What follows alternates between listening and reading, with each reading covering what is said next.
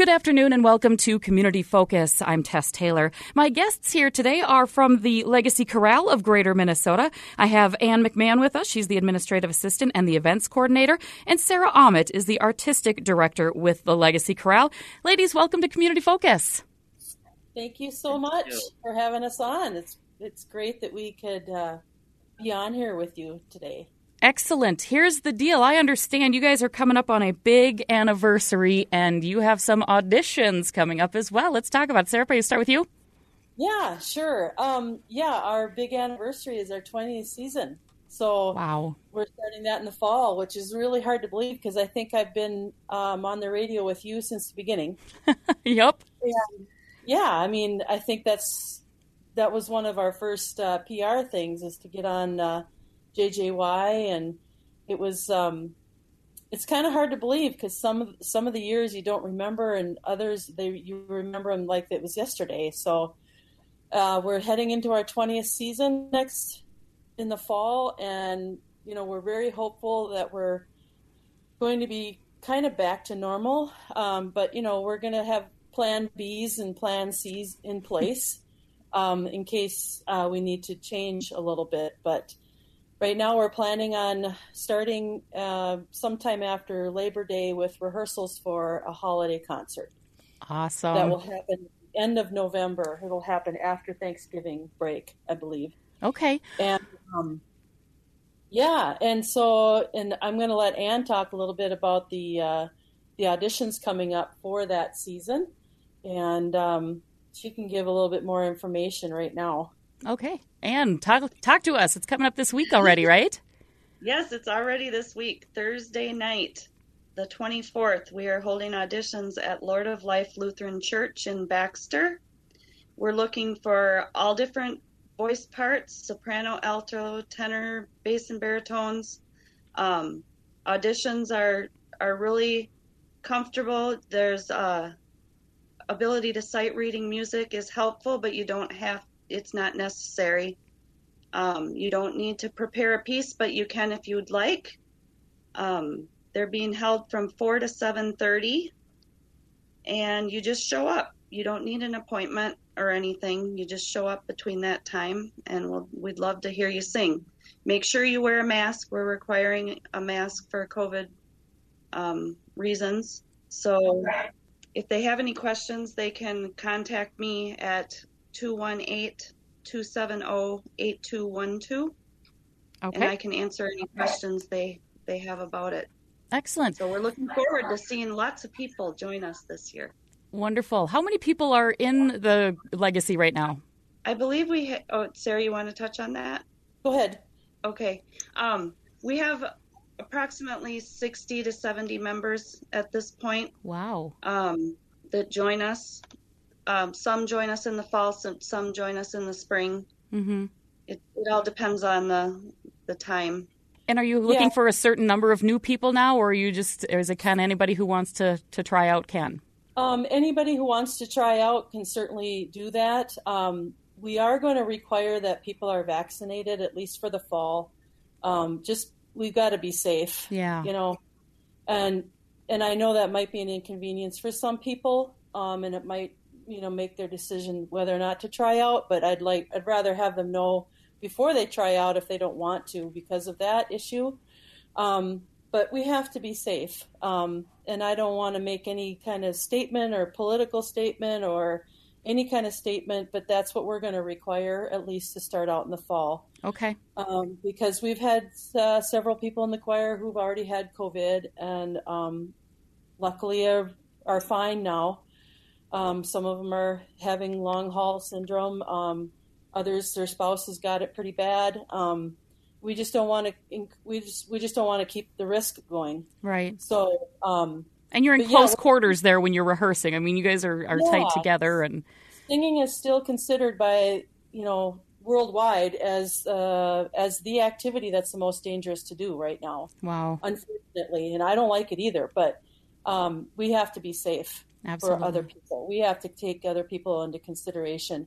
But yes, we're looking for every voice part. Uh, we're looking for, you know, we're always looking for young people to kind of keep the the the chorale um, going in the future. You know, uh, keep because we've had people, veterans, uh, in the choir for 20 years now. Wow. So, you know, and that's great because it shows that it's a lifelong thing that you can do for for the rest of your life, and that's great. And you always want those young people to come in, start, you know, giving uh, new ideas and new ideas for literature. Some things that they may have sung now in uh, in their college choirs right now or their high school choirs right now. That's new music. That um, you know, a lot of choirs are coming off the risers. I always call it. yeah. And they're doing things that are different, and they're involving movement and body percussion. Oh, wow. And that's what we're gonna, yeah, that's what we're going to try. Um, we've done that a few times, and it's really fun, and the audiences love it, and and the singers love it, and there's more music coming out like that, and so we're just going to make the 20th season really, really fun. Can you tell us a little bit about the uh, holiday show that's coming in November? Yeah, um, I haven't picked out everything yet, but it's um, there, it's going to be a compilation of some of our the favorite things that we've done in the past, some big numbers. There's going to be a small chamber orchestra with us in the fall and the spring because we just have to do that.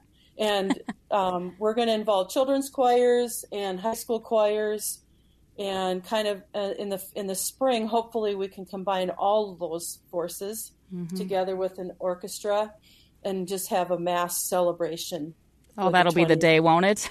yeah, and so last year we were going to do a program called um, "How Can I Keep from Singing," and that got postponed because of the pandemic. So I think that's I'm going to kind of push that into next spring. A lot of that literature that we weren't able to do this spring, we did a we did a concert on April 23rd. It was virtual. oh, yeah. And we used some of that music that we were going to use last year, and now I'm going to continue that next spring Interesting. just on a grander scale.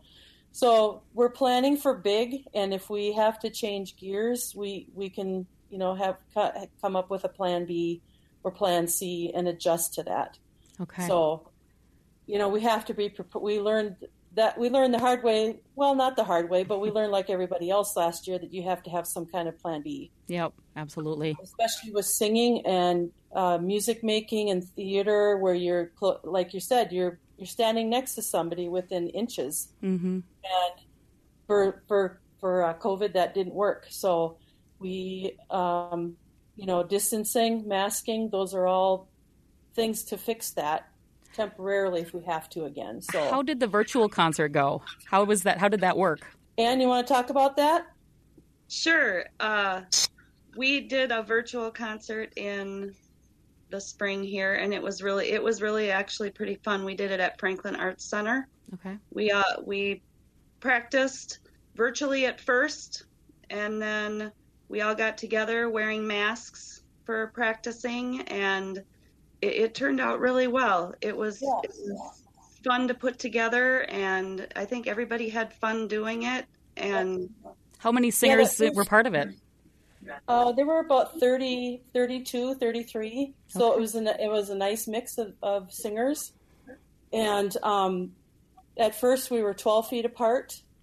Uh, and, you know, it was it was odd being that far apart because it's hard to hear, but it was also really cool that first rehearsal I bet. where we're all looking at each other face to face with masks on and um, just some people were teary teary eyed because it was like it was so great to just to be back in the same in a sim, same space. Amen. and you can still hear people at 12 feet apart. It's just it's a little different than standing next to them but still it was great to have this big sound. And our very first rehearsal after virtual we started virtually and we did sectionals because it really doesn't work to have a mass rehearsal over zoom it just doesn't work Right. so our first rehearsal was at, at the sports center out at Cragun's. Yeah, so that was the first time we were together looking at each other going, okay, this is cool. Uh huh. this is so great to be back together. But that's a huge space and it was difficult to hear, but we really appreciated them letting us uh, come out there. hmm And then we moved to Franklin Arts Center where we could uh, rent that space and use some of our CARES Act money to rent the space hmm um, so we could be a little bit closer together and it wasn't so boomy. Right. Um, and then we could just uh, we would set up equipment so people who were still online for practice because I had several people throughout the whole process who stayed online until the concert.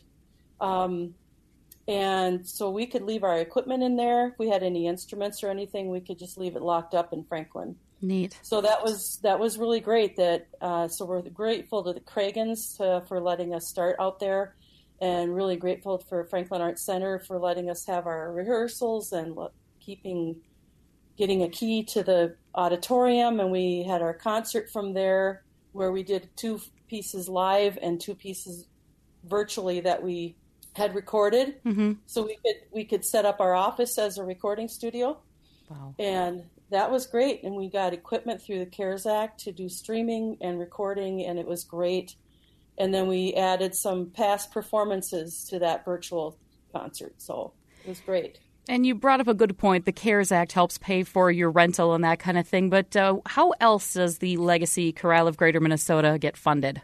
Well, we had we have our fundraiser every fall, and we did have a fundraiser last year too in October virtually. That was our first foray into virtual, and we had no idea what we were doing, but we did a really good job because we had a great consultant, the Five Wings Arts Council, Adam Reinwald, who's continued to help us throughout this whole year.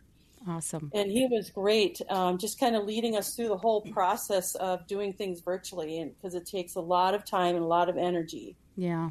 And um, the fundraiser was really su- successful. We earned over ten thousand dollars.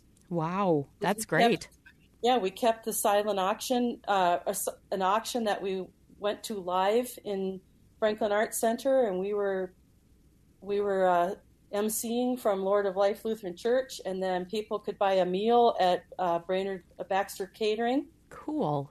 Um, from uh, Kevin over there, mm-hmm. and so between the meals and the ox, some of the, a lot of the auction items being sold, about five thousand dollars worth, and donations that came in while we were, uh, you know, going back and forth from live emceeing to virtual performances. It was great. Neat. And so, you know, we do we do that big fundraiser in the fall as our kind of our our main way, and then we apply for grants. Okay. And we've got great grant writers, and the Five Wings Arts Council and the Minnesota Arts Board have been just so helpful, not with just us, but with every organization like us who are struggling to get through this, especially if it's a choral organization or music or theater or anything like that, where sure. people have to be performing in a whole different way. Interesting. So we're really grateful for that. And our donors, Excellent. we have sustainers. Um, we're just so grateful for all the support we, we wouldn't be here without it. So, and can people make a donation through, say, a website or something if they would like to support you? Yes, they can. They can go to www.legacychorale.org and go right to our donations page, and they can do it right online. Easy. That'd be great. Anybody that wants to support us, we so appreciate it. Excellent. All right, well, let's invite folks again. Auditions being held for your 20th anniversary season with the Legacy Chorale coming up Thursday, the 24th at Lord of Life Lutheran Church in Baxter from 4 to 7.30. Please wear a mask. Uh, you are asking that folks be vaccinated if they would like to join the choir. And if there's questions, that phone number again, Ann, was it 218-270-8212? Yes, it was. All right. Any, anything else we need to add before we let you ladies go? Nope, I don't think so. Sorry, I was I had to unmute myself there for a second. We're all still trying to get this, aren't we? we're just really excited that we're heading into our 20th season, and please, uh, you know, please join us if you have any interest at all. Um, uh, any questions at all, you can contact Ann through the website and that phone number, and you can always contact me via email. Um, we we are here to you know continue our our mission statement, uh, which is to continue the legacy of great choral music in the state of Minnesota. Awesome. Not just here in town, but uh, throughout outstate Minnesota as well. So, and we're also planning a Chicago trip um, in June of 2022. We've been invited to sing at uh, Chicago's Orchestra Hall. Oh my! With uh, with René Clausen as the director, and um, we've already got 20 people signed up. So. Wonderful. Anybody who auditions and can sing with us in the fall uh, if they're interested in going um, to Chicago in next June. Okay. That's what we're going to do. It's going to be great. It's going to be a great ender to a 20th season. So wonderful. Well, it sounds good, ladies. Thank you so much for taking the time to visit with us, and I hope you have a lot of folks show up for those auditions on Thursday. Thank, Thank you very much. Thank you.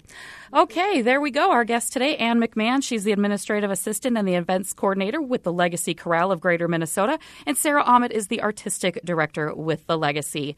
I'm Tess Taylor. That's today's edition of Community Focus. Don't forget, you can listen to our Community Focus shows anytime online at our website, 1067wjjy.com. You can also pull it up through our free downloadable app, which is powered by Cuyuna Regional Medical Center.